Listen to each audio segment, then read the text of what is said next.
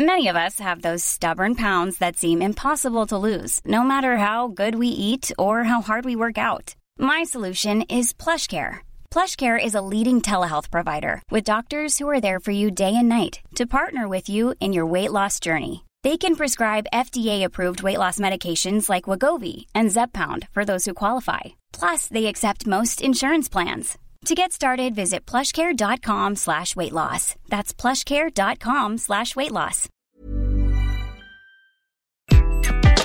Bonjour, dans cet épisode, je vais vous expliquer comment obtenir une promotion au travail.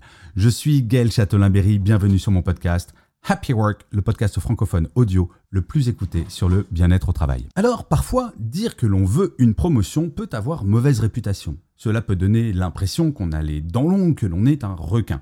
Eh bien, il faut s'enlever cela de la tête. Avoir une promotion, ce n'est pas forcément écraser tout le monde pour gagner plus d'argent ou avoir un poste plus important. C'est juste naturel. Je ne connais absolument personne qui ait fait le même travail du début à la fin de sa carrière. Pour son propre bien-être, il est important d'avoir de nouveaux challenges dans sa vie professionnelle. Alors quand je dis challenge, ce n'est pas forcément des trucs absolument délirants. C'est cela peut juste être de changer, de découvrir de nouvelles choses, d'apprendre de nouvelles choses.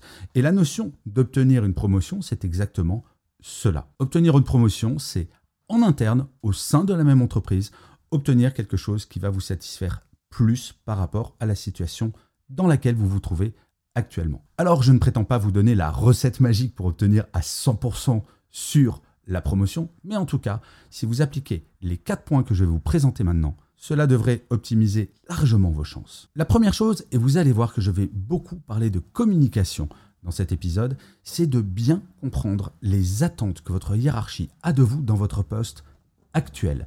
Et oui, il faut faire attention à un syndrome qui est très important, le syndrome du ou de la bonne élève. C'est quoi ce syndrome? Eh bien, rappelez-vous, quand vous étiez à l'école, si vous révisiez bien vos leçons, vous aviez une bonne note. C'est assez normal. Vous n'aviez rien de plus à faire. En entreprise, cela ne fonctionne malheureusement pas comme cela. Il y a beaucoup d'autres éléments, et notamment la communication. Point que nous aborderons un petit peu après. Comprendre les attentes que votre hiérarchie a de vous par rapport à votre travail, cela vous permettra de définir des objectifs clairs que vous pourrez valider. Vous pourrez être certain ou certaine que oui, vous travaillez bien dans votre travail actuel. Car on ne va pas se mentir, aucune hiérarchie ne donnera une promotion à quelqu'un qui n'atteint pas ses objectifs dans son métier actuel. Cela semble logique, mais c'est très important de le répéter. Et comprendre les attentes de sa hiérarchie, ce n'est pas se contenter de sa fiche de poste, car il arrive très souvent qu'entre la fiche de poste et la réalité du poste car chaque manager va peut-être avoir des attentes différentes, la différence peut être très importante. Il est donc important, idéalement au moment de l'entretien de recrutement ou de l'arrivée dans votre entreprise, de déterminer quelles sont ses attentes. Mais si jamais vous ne l'avez pas fait, il n'est pas trop tard. Il faut avoir une discussion pour savoir, voilà, je fais mon métier de telle, telle, telle, telle manière.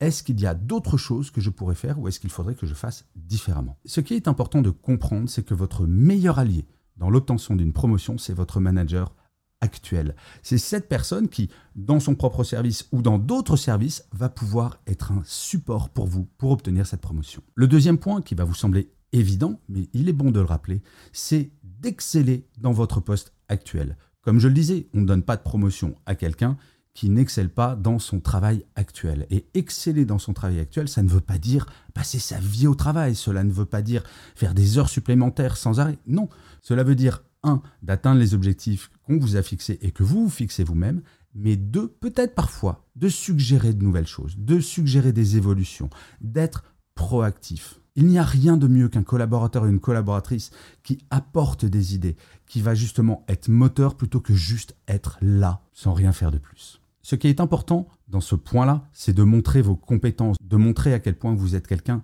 de fiable. Oui, la notion de comportement est également important. Très honnêtement, et je sais que cela va sembler terrible pour certaines personnes, j'ai toujours eu du mal avec les gens qui, par exemple, rendaient les dossiers toujours en retard, même si les dossiers étaient bien traités.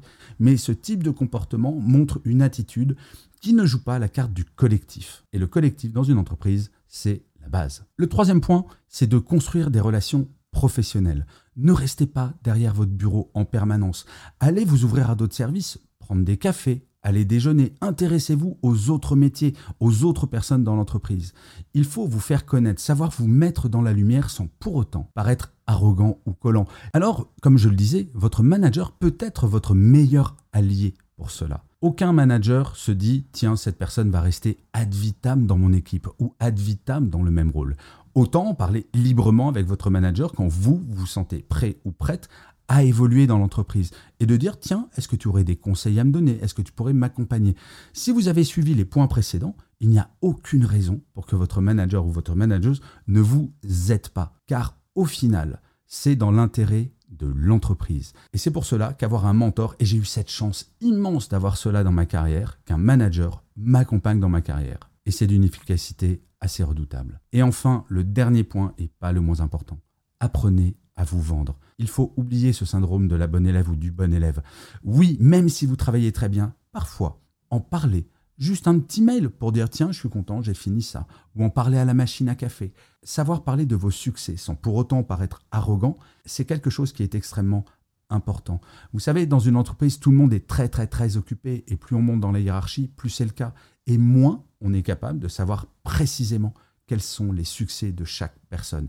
Il ne faut pas hésiter sur des choses qui vous semblent importantes à communiquer, à parler de ce que vous faites bien. C'est comme cela que petit à petit, vous allez développer une image qui va donner envie de vous recevoir pour une promotion. Et encore une fois, j'insiste, que ce soit dans votre service ou ailleurs. Donc, comme je le disais en introduction, non, ce n'est pas une recette magique et cela ne va pas fonctionner dans 100% des cas car ensuite, dans l'obtention d'une promotion, il y a une part de subjectif que l'on ne peut pas maîtriser.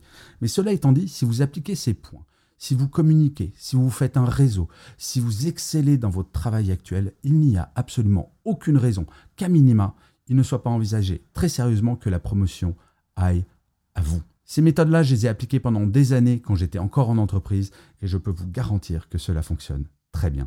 Je vous remercie mille fois d'avoir écouté cet épisode de Happy Work ou de l'avoir regardé si vous êtes sur YouTube. Si vous l'avez aimé, n'hésitez pas à mettre des pouces levés, des étoiles, à le commenter, à le partager également. N'hésitez surtout pas non plus à vous abonner sur votre plateforme préférée. C'est très très important pour que Happy Work dure encore très longtemps. Et en plus, de vous à moi, cela me fait très plaisir. Je vous dis rendez-vous à demain et d'ici là, plus que jamais, prenez soin de vous.